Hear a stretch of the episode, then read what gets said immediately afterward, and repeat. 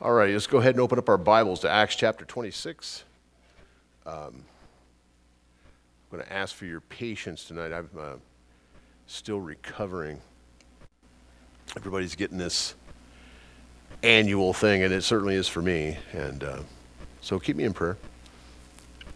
I'm feeling better, but that is proportionate, I think. So we left off with Paul in the arena there at Caesarea before Agrippa and Festus. And he's giving his account and the testimony of Jesus Christ and what the Lord had sent him to do and how God had called him into the ministry and what his purpose was in reaching the Gentiles and shining light of the Word of God on the Gentile people. And so he comes here to verse 21, and he says, "For these causes the Jews caught me in the temple, and went about to kill me, having therefore obtained help from God." If you're taking notes, you need to make note of that. "Having therefore obtained help from God, I continue unto this day, witnessing both to the small and great, saying none other things than those which the prophets and Moses did say should come."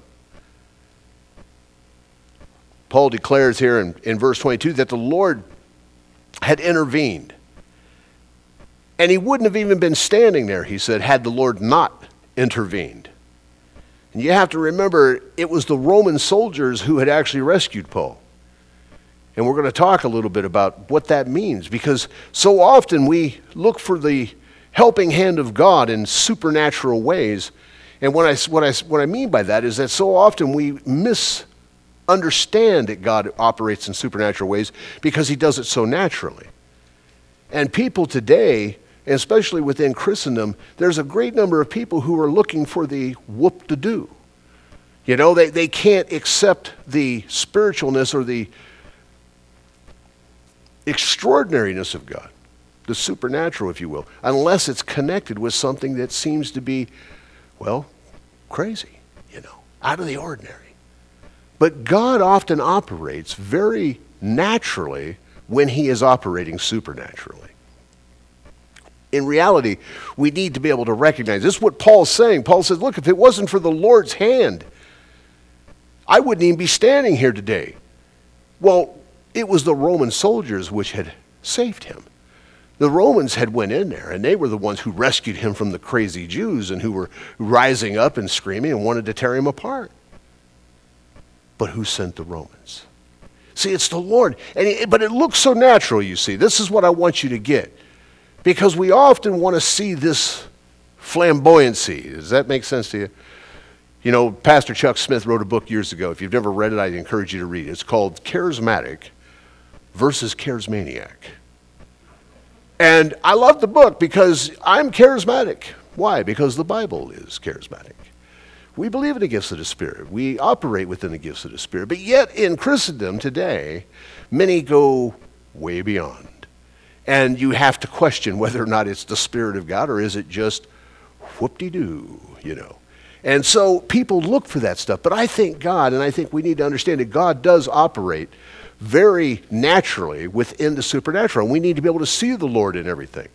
And as we get further into our study tonight, you're going to see that. That God's constantly there. I'm convinced of that. We used to sing a song years ago. He's the God of happenstance. I like that because there really is no happenstance. There really isn't to a believer. Everything, all things work together for the good to them who love the Lord, to those who are the called according to his purpose. And so there really is no happenstance, but even if there was, he's the God of happenstance. He's the one who's making it happen. Why? Because he is sovereign. Here in verse 22, Paul states that he had been witnessing to the small and the great. Yet, in so doing, he had added nothing. And I like that. He added nothing to the scriptures. He said all he was preaching was that which the prophets and Moses did preach before him. I love that. You know, there's three places in the Bible that says that you shall not add to nor take away from the word of God. One of them says, lest he reprove thee, and thou be found a liar. A warning. One in the beginning, one in the middle in Psalms, and one in Revelation. So it's in the beginning of the word, it's in the middle of the word, it's at the end of the word. Don't do it. Don't add to it. Don't take away from it. Because it's the story of his glory. We want to have the whole picture of Christ. You don't need to add to it because it's magnificent the way it is. It's extraordinary. It's supernatural. We don't need to add anything to it. We don't have to, by cunning devices and cleverness of speech, you see, bring people to know Jesus Christ. Just read the scriptures. Just convey the truth of the word. And if it's being conveyed accurately, people will come to know Christ. Paul even says we didn't follow cunningly devised things. We didn't do that. Didn't have to. And he tells this to Festus and to Agrippa. I didn't say anything but what was already preached by the prophets and Moses. I just simply related it. And I told them that. And I love that. But it's because today, we're not living in such a time. The Word of God being taught simply and accurately is a rare commodity, my friends. It's a rare commodity. So often we want stuff. I was listening. I won't even mention the preacher, but I heard it the other day, and it's not in my notes, but he was on there saying some crazy stuff, and he's sitting in a church of just thousands of people, and you're going, nobody's got a Bible open. And he's spewing stuff that just doctrinally was crazy. You know, to him it must have made sense, but it certainly was not scriptural. But we're going to see as we get in our study tonight, Paul was a study. He was a guy who understood the scriptures, and he studied it profusely. Look at verse 23. And what was he proclaiming as far as the prophets and Moses? That Christ should suffer, that he should be the first and should rise from the dead, and should show light unto the people and to the Gentiles. Paul preached that the Messiah had come. And not only that the Messiah had come, but that it was necessary that the Messiah should suffer. And this was something that really upset the Jews. A lot of people don't understand why they didn't accept Christ when he came the first time. The reason that they had a hard time accepting Jesus as the Messiah, and do to this day, is because he's a suffering Messiah. He suffered. See, when the Jews, the way they looked at the Messiah's coming, they looked at it as a magnificent coming, a conquering king. That's what they were waiting for. They were waiting for somebody to conquer the Romans, you see, and reestablish his kingdom upon the earth at that time. A Jewish kingdom, I mean, obviously. That's what they were wanting. But that's not what Paul was preaching. What Paul preached was that Messiah had indeed came, according to Moses and the prophets, but that when he came and he suffered. And this was something that set the Jews against him right away. Why? Because it was contrary to what they wanted to believe. I mean, you remember when we started the book of Acts even. You know, even the disciples, even after Jesus had risen from the dead, they said, Lord, will you at this time restore the kingdom? It's a hard thing for the Jews to shake, gang. It really is. Even to this day, it's hard for them to shake. And a lot of them reject Jesus Christ because of it, because he was a suffering Messiah. He suffered. They just don't understand why. That's why Jesus told Pilate, my kingdom's not of this world. But it's coming. It's coming. And it's coming soon. I really believe that with my whole heart. The Jews tended to take the passages of the Torah that spoke about the kingdom and the glory and the honor of God, and they took those very literally. But the passages that spoke of the suffering of the Messiah when he came, they spiritualized those. So when Paul began to speak of the suffering, they rejected it. Why? Because they had spiritualized those. Not unlike many Christians today who take certain doctrines of the scriptures and they spiritualize them, even dealing with the second coming of Christ. Many of them look at the scriptures and they don't see the physical coming of Jesus Christ. They say, well, you see, when the church is glorified on the earth, you know, then Christ will come, and in a semblance, you see, it'll be really Christ's second coming within the glorified church. And they spiritualize the verses that they don't agree with. That's a mistake. And thus the Jews missed their first calling. They missed it when Messiah came the first time. Jesus even told them at one point, he said, you can look at the sky. And it's red, you know, there's a sky, it's a red sky at morning, sailor take warning, red sky at night, sailor's delay. You know, you can discern the sky, but you cannot discern the time in which you live. Why? Because they didn't take the scriptures for what it said. Oh, some of it they did, but then they spiritualized other parts of it. That was a problem. They shouldn't have done it. Look at verse 24. And he thus spake for himself, and as he was speaking, of course, Festus said with a loud voice, Paul, thou art beside thyself. Much learning hath made thee mad. When a person is beside themselves, it's an earmark of a man having a conversation with himself. That's what it means. Now you realize if you're having a conversation with yourself, you've got a problem. You can ask yourself questions, but when you start answering them, that's an earmark of a mental problem. And this is what Festus was actually accusing Paul of. He's going, look, you're beside yourself.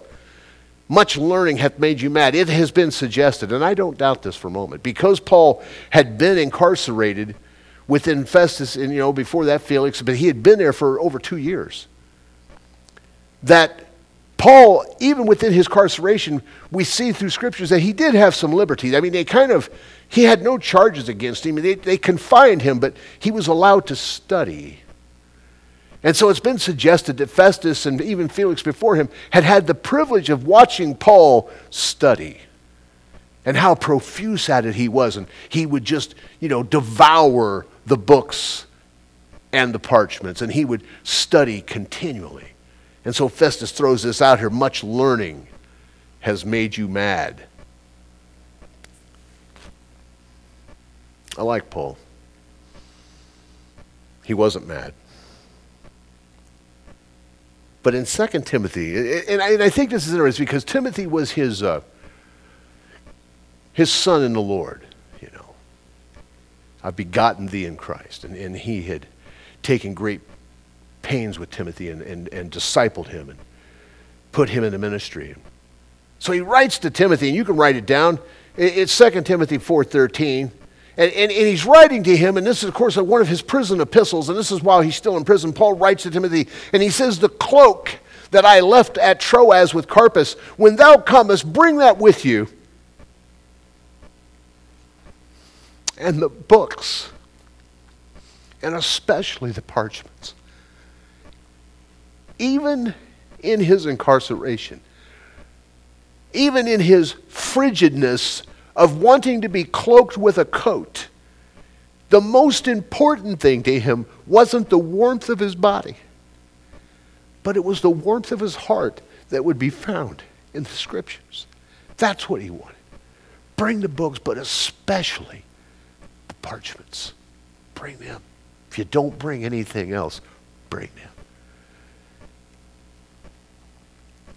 Verse 15 of chapter 2 of 2 Timothy, he would tell Timothy, study.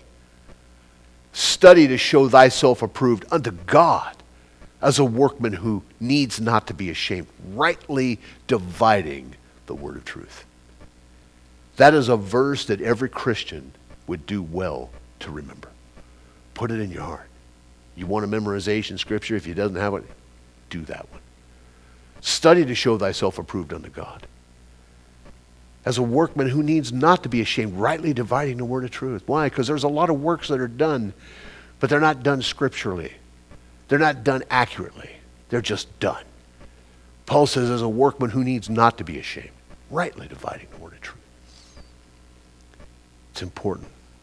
Look at verse 25. But of course, Paul says, I'm not mad, most noble Felix, or Festus, excuse me. He says, but speak forth the words of truth and soberness. For the king knoweth these things, before whom I also speak freely.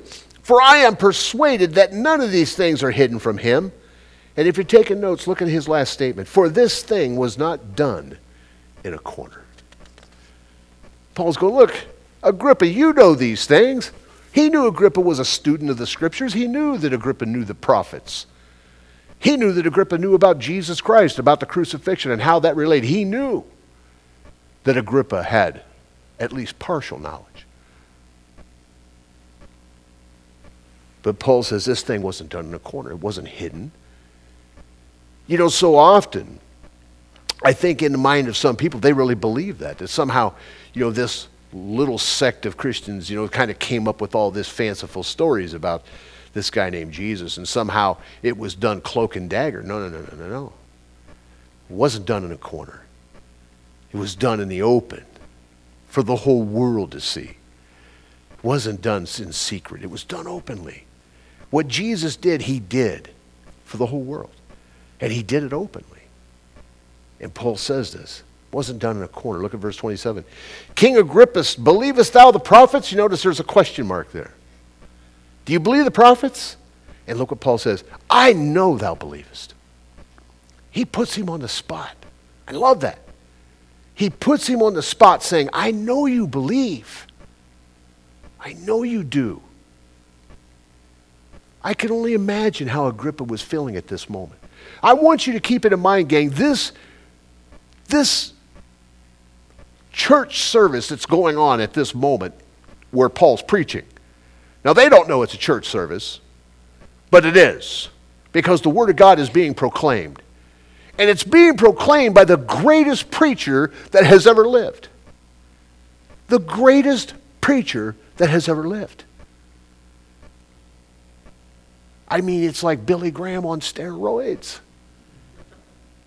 Paul the Apostle, the one who would go on to write 2/3 of the New Testament, who is the author. He said, my gospel, according to my gospel. He's the one who gave us the gospel of grace, the Apostle Paul. This is the man who's preaching. And Agrippa's listening. And Festus, of course, is already tuning him out, calling him mad, but Agrippa's listening. And Paul says, you believe the prophets? I know you believe. I know you do. Then Agrippa said, verse 28, unto Paul, almost, thou persuadest me to be a Christian. Almost. You know, there's an old joke. Almost only counts in hand grenades and horseshoes. Almost. There's even a song that we sing, Almost Persuaded. Almost. What a scary thing to be almost persuaded.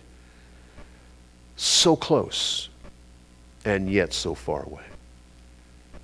There will be many, many people on that day standing before the great white throne who were almost persuaded.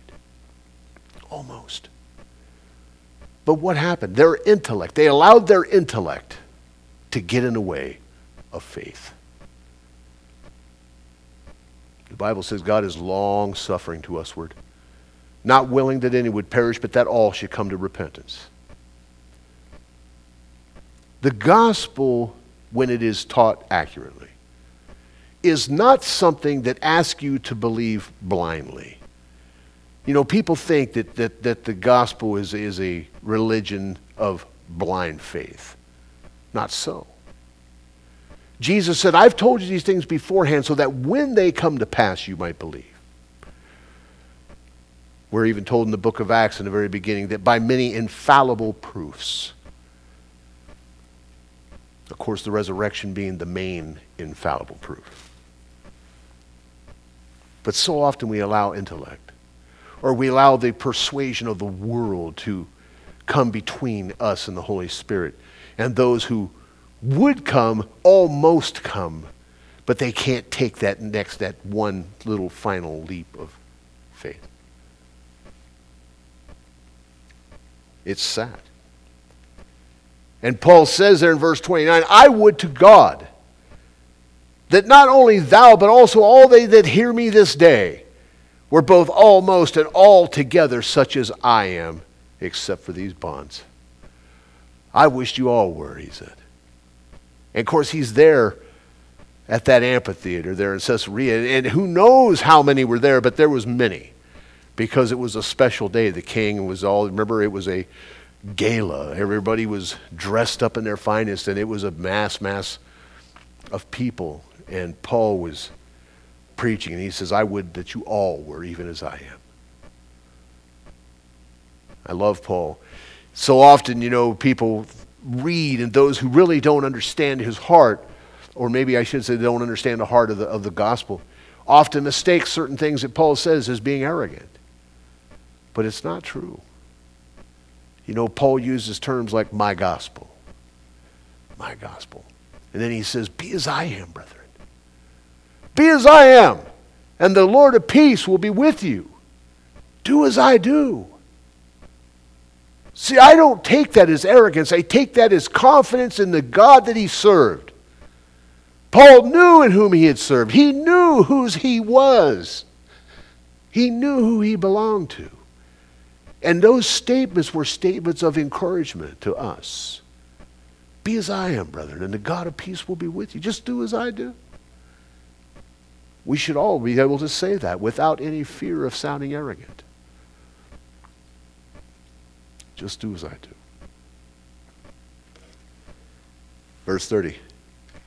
And when he had thus spoken, the king rose up, and the governor, and Bernice, and they that sat with him. And when they were gone aside, they talked between themselves, saying, This man has done nothing worthy of death or of bonds.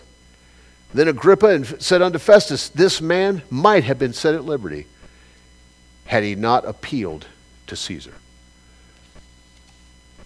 Once again, God is in the details. It's not happenstance. Because some would read that and go, Man, Paul, you should have kept your mouth shut. You could have been free. But Paul knew what he was called to do. He had to go to Rome. Didn't matter how he got there. He had to go. And God was simply seeing to it that that's what was going to happen. Paul's on his way to Rome. He's on his way to preach to Caesar. But we read a statement like that, well, he might have been put at liberty had he not appealed. Some people would probably say, wow, he should have shut up. He should have kept his mouth quiet. No.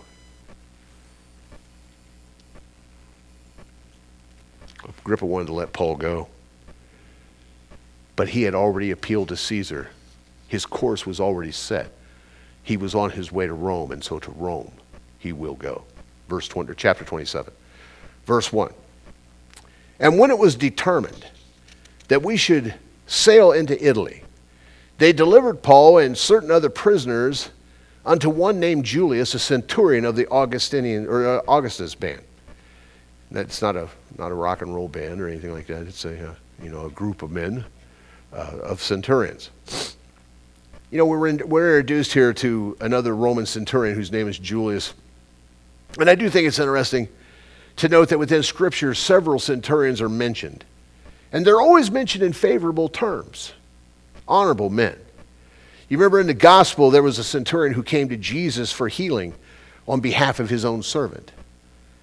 And he says, you know, I'm a man of authority. I'm under authority, and I have people that I have authority over. And I say to this one man, go, and he goes, and this man, come, and he comes. I understand authority. I know what it looks like, and I know you have it, he told Jesus. So don't even come to my house. I'm not worthy, so just say the word, and my servant will be healed. Just say the word. Jesus said, I've not seen such faith, not in Israel. Just say the word. So these centurions, honorable men, and Julius, of course, you know, is an honorable man. But it also reminds me of the centurion, of course, who was at the crucifixion. You remember, he was the one who said, surely this was the Son of God. You know. But this guy here, this Julius, he takes a shine to Paul. Once again, the Lord working in the details, you see. Look at verse 2. And entering into a ship at Adramyttium, we launched, and meaning to sail by the coast of Asia, and Aristarchus, a Macedonian of Thessalonica, being with us. And the next day we touched at Sidon. And Julius courteously entreated Paul and gave him liberty to go unto his friends to refresh himself. And when he had launched from thence, we sailed unto Cyprus, because the winds were contrary. Keep that in mind. And when we had sailed over the sea of Cilicia and Pamphylia, we came to Myra, the city of Lycia. And there the centurion found a ship of Alexandria sailing into Italy, and he put us therein. And when we had sailed slowly many days, and scarce were come over against Cydnus, and the wind not suffering us, we sailed unto Crete. And Crete's an island, you know where it says it's right there in Greece, it's just down below. I actually have some friends who have a little store there on that island. Over against Salmone, and hardly passing it, and came unto a place which is called the Fair Havens, nigh whereunto the city of Lysa, or Lycia. Now, when much time was spent, and when sailing was now dangerous, because the fast was now already past, Paul admonished them. Now, take note of what he tells them here. And said unto them, Sirs, I perceive. Now, if you take a note, you need to make note. Paul says, I perceive. Now, when Paul says, I perceive, he's not saying, well, according to my intuition, here's what I think. Paul says, I perceive. When Paul says, I perceive, he's speaking by the revelation of the Spirit. He's giving them something that's really directly from God. I perceive, he says, that this voyage will be with hurt and much damage, not only of the landing or the lading and ship, but also of our lives. Nevertheless, the centurion believed the master and the owner of the ship more than those things which were spoken by Paul. So sailing on the Mediterranean at this particular time was a very dangerous endeavor, especially if you were going any time past October. The winds were absolutely crazy. The weather was absolutely nuts, and it was not safe. And this is when the winter storms would begin to blow in. Look at verse 12. And because the haven was not commodious to winter in, didn't have it very much stuff to do there, in the more part advised to depart thence also, if by any means they might attain Phoenice, and there to winter, which is the haven of Crete, and lieth toward the south, west and northwest. Yeah, Kleenex. So, the city it just wasn't large enough. These guys had sailors with other people with them, and they were going to have to, thank you, bless you, they were going to have a place to winter, and keeping sailors busy for a few months is not an easy thing. And so they wanted them to occupy them for a while, but the town they were in, they just didn't think it was going to be. They needed a bigger place. Look at verse 13. And when the south wind blew softly, supposing that they had obtained their purpose, loosing thence they sailed close by Crete. But not long after there arose against it a tempestuous wind. Some of your Bibles might say something different, called Euroclydon. Big wind is what it means. Big wind. And when the ship was caught and could not bear up in the wind, we let her drive. They just gave themselves to it and just didn't even try to fight it. And running under a certain island, which is called Clauda, we had much work to come by the boat, which means they were running all over the deck trying to secure things. Now, I want you to get this picture, because as we begin to read what Paul starts to say here, we can easily forget that he is speaking these things in the midst of a huge, huge storm. Now, if you've ever watched a television program and you've seen sailor movies, especially, you know, old sailor movies, and there's a big wind and there's a huge storm, you'll notice that the rain is shooting sideways and there's no more sails and everything. This is what's going on. This is a huge tempestuous wind. It's huge. And so this is what's going on. It's devastating. And so the ship is going to go under some very, very, very bad time. Okay, here we go. And running under certain verse, did I live off 16? Thank you. And running under a certain island called Clauda, which had worked by the boat. So they were going to start working on the boat, which when they had taken up, they used helps, undergirding the ship and fearing lest they should fall into the quicksands, struck sail and were so driven. So they dropped the sails, is what he's saying, and they committed themselves to the storm. It's one of the first things you do. In order to keep the boat from breaking apart, they would undergird the boat. Now, even undergirding doesn't necessarily work, especially back then. It was a last-ditch effort. That's what an undergirding was. They would take huge ropes, they would start in the front of it, and they would walk it down under the water.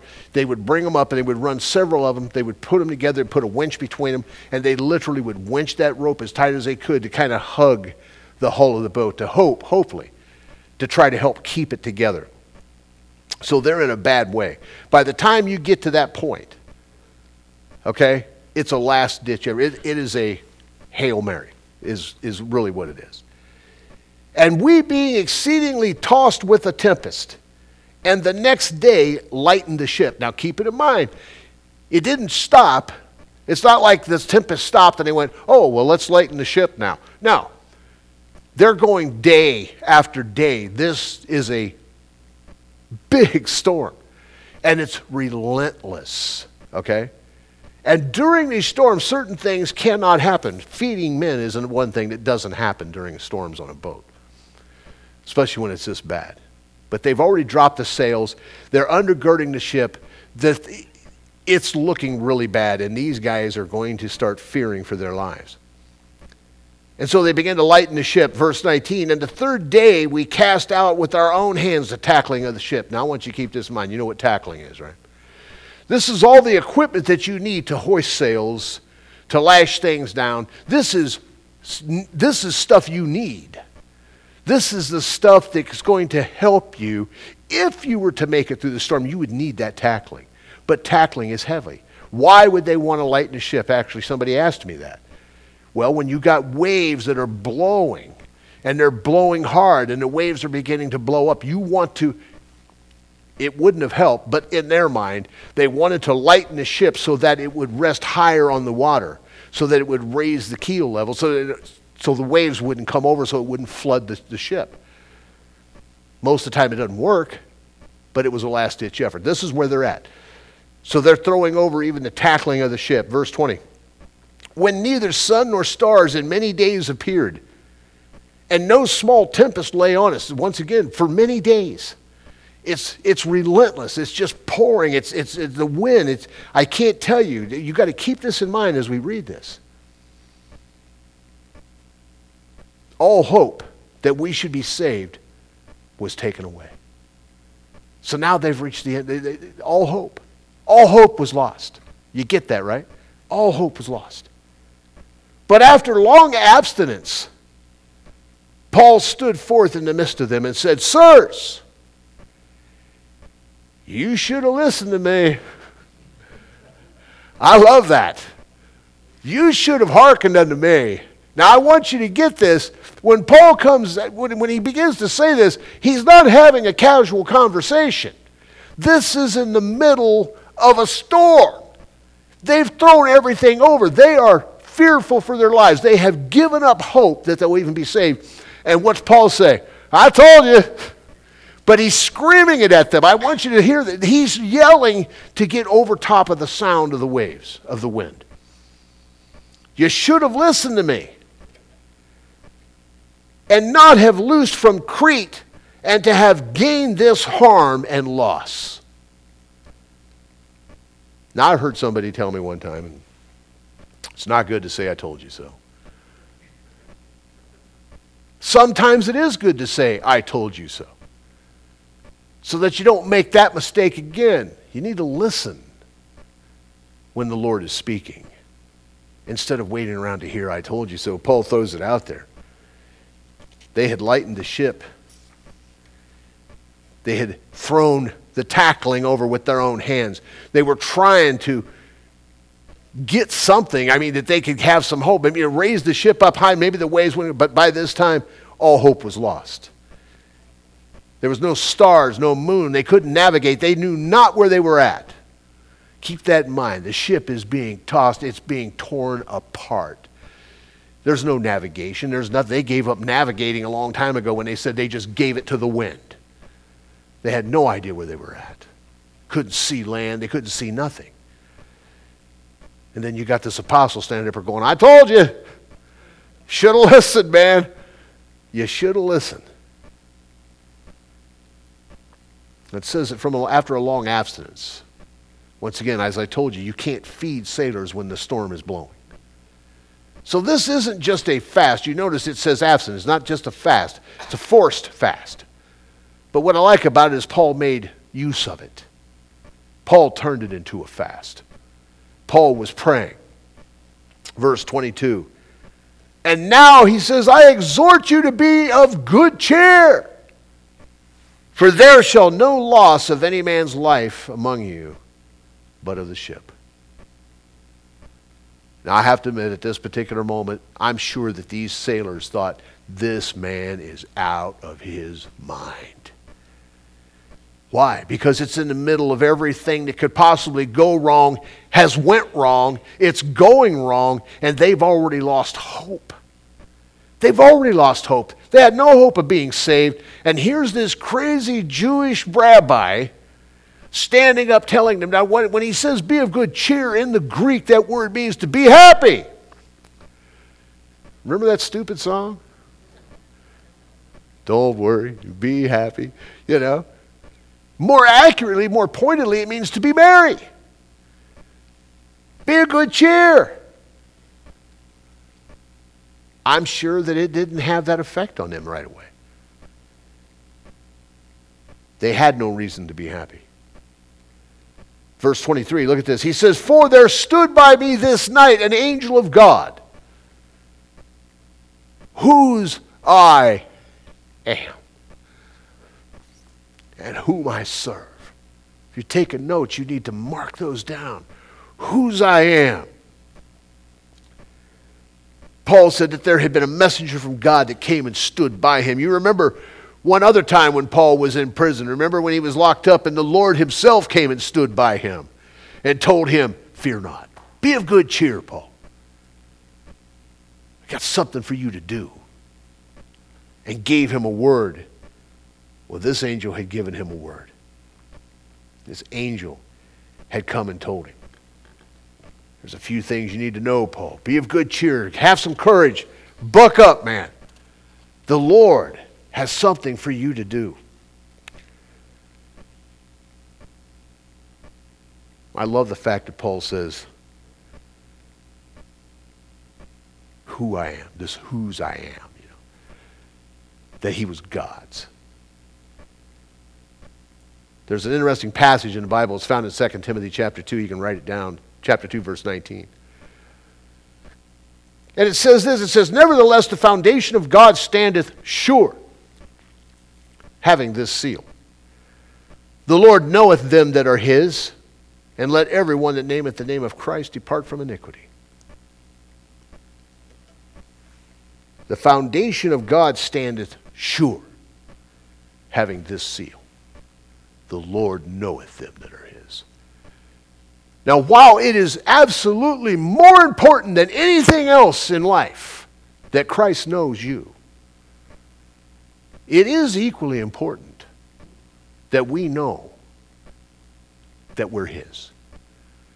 That we know that we're his. I was reminded when I was reading and I was preparing for this study, you know, the Apostle John, when he was just a young disciple, and then as years later when he was penning his gospel, he referred to himself as that disciple whom Jesus loved. That disciple whom Jesus loved. I remember so many moons ago when I first began to study the scriptures as a young man, and I read that, and I realized that he was writing it about himself. I thought, man, that's really cool. I love that. I thought, man, you know, he saw himself as different. He saw himself as set apart. He saw himself in a special place with the Lord. Was he? Absolutely. not to the exclusion of the other disciples. They were in the same place. What was the difference? John knew it. That's all. John knew it. I'm not saying that the other disciples didn't recognize it. John knew it. And so he could easily say, the disciple whom Jesus loved. Paul said, there was an angel that stood by me, a messenger from God, whose I am. I belong to it. There's been times in my life, as a Christian, as a minister, as a preacher of the gospel, I've had to remind myself that that's whose I am. Because the enemy will come in and he will want to discourage you from that. He doesn't want you to recognize that. He wants to put that doubt in your mind. But Paul had no doubt, whose I am. But it wasn't just who I am. It wasn't just I belong to the Lord. You see, if that's all there is, it's not enough. Oh, what do you mean, Doug? Because Paul goes on, he says, whose I am and whom I serve. So often, we want to claim that, you know, we belong to the Lord, we just don't serve Him, you see. He doesn't really have any other place in our life. Oh, we go to church. Might be there every time the doors are open, but boy, when it comes out of here, when we're all alone, all by ourselves.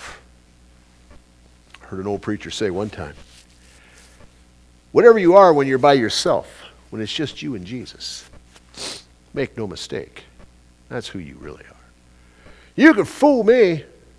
You can preach me a sermon, maybe it's better than one I can do, and I'm pretty good at it.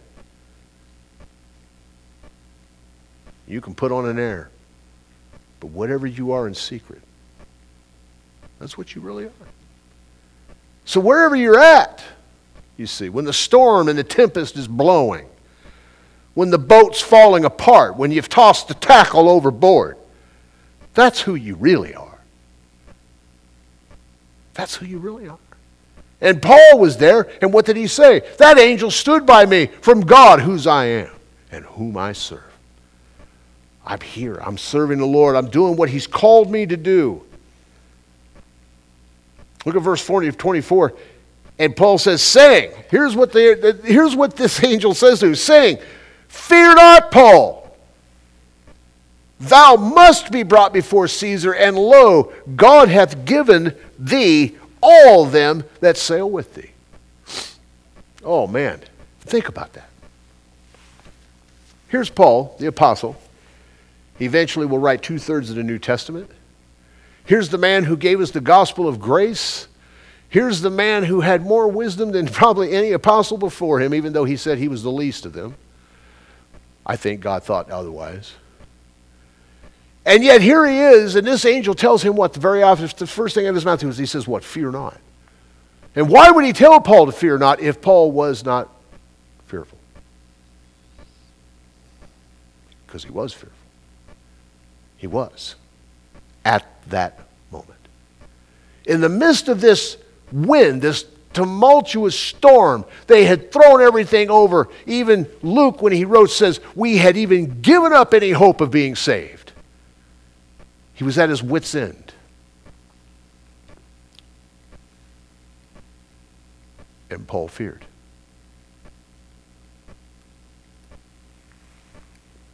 And this angel says, fear not.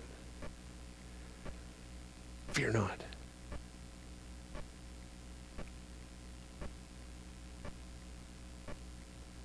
So often, we can let the calamities of life instill fear into us. Things happen, whatever that tempest is in your life. And I know we've all been through our storms. Some of it is sickness. Some of it can be a plethora of things. It doesn't really matter what that storm is. And sometimes well-meaning friends, you see, will come along and they'll say, it'll be okay. Be of good cheer. Take heart. Unfortunately, sometimes they say that And even they themselves don't believe that you're going to beat that cancer. They're just trying to make you feel better when you die. That might sound harsh, but I'm being honest.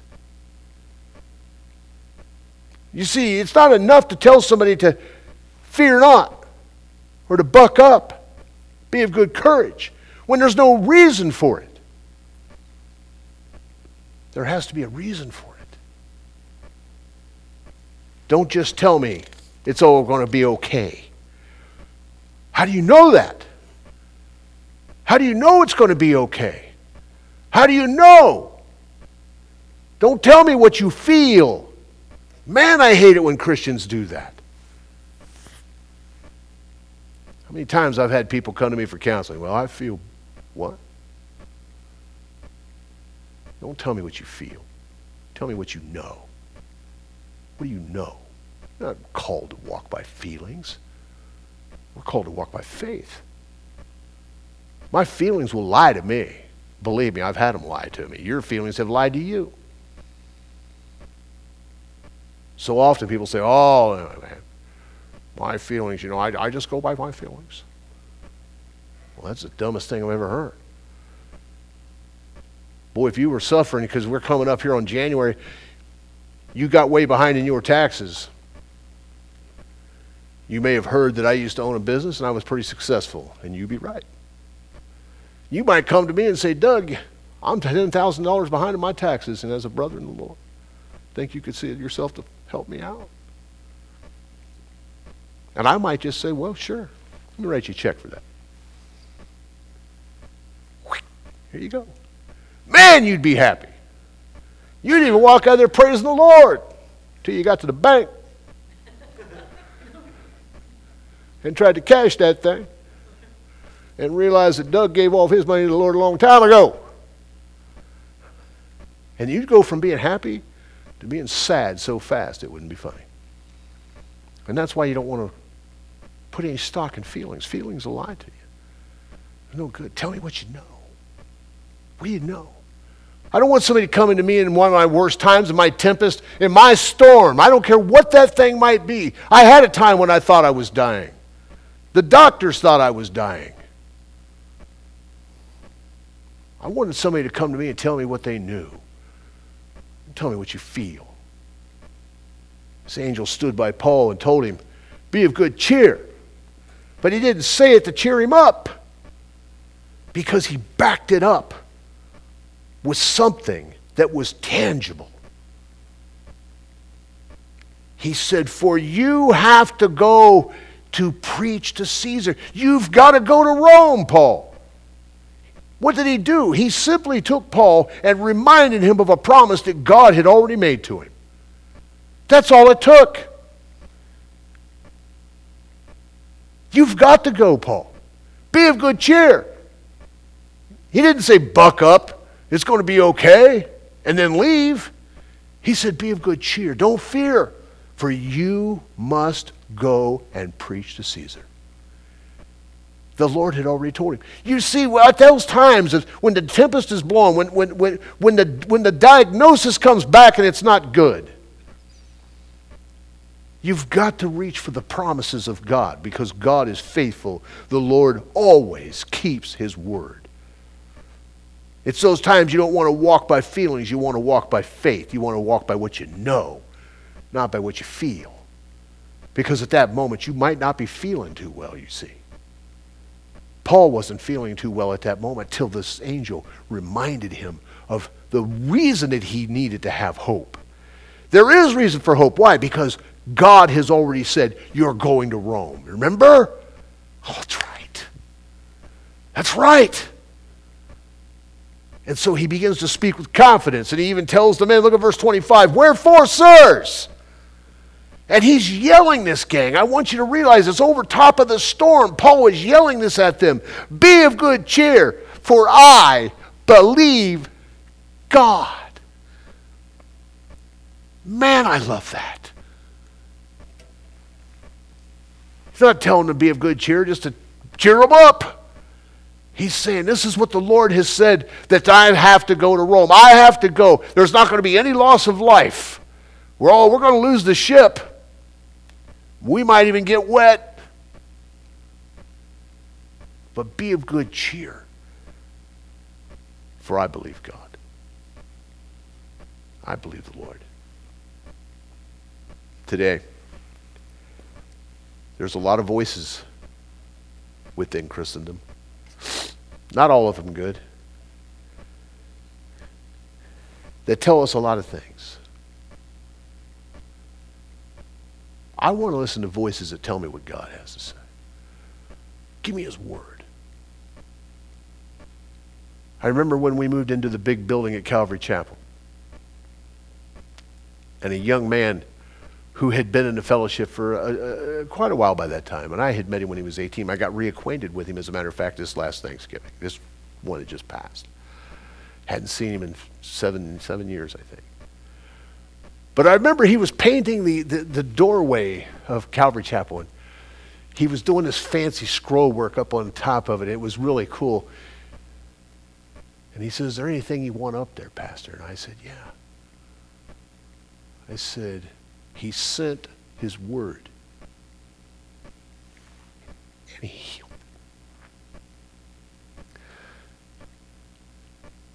I don't know about you, but every time I've been at that place where the storms were beating, and I've been through a few, I'm sure you have too. We all have. Some of those storms are pretty bad. But during those times, it was the Word of God that gave me hope, that restored my hope. It was the Word of God.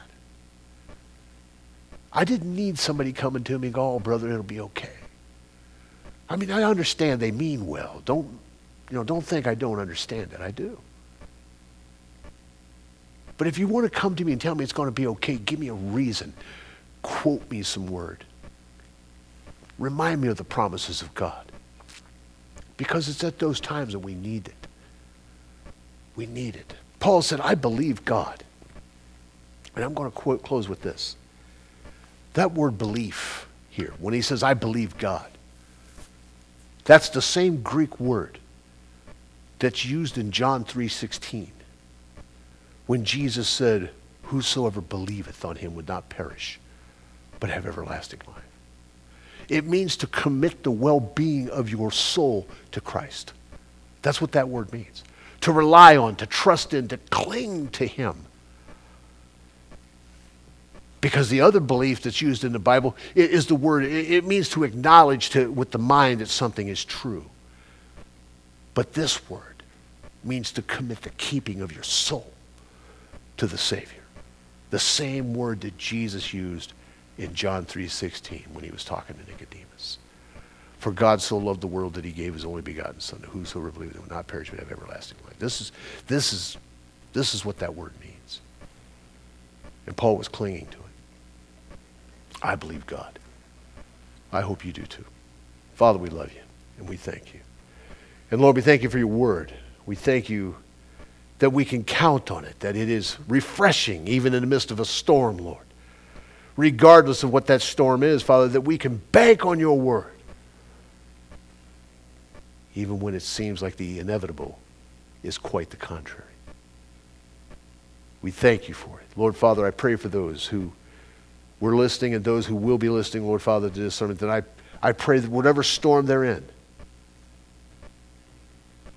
that they would take heart, Lord, not because I'm trying to cheer them up, but because of your word and the promises that you have given, Lord, Father.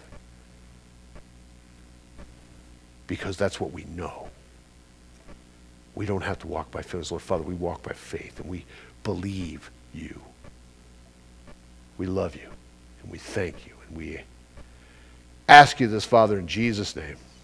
Amen.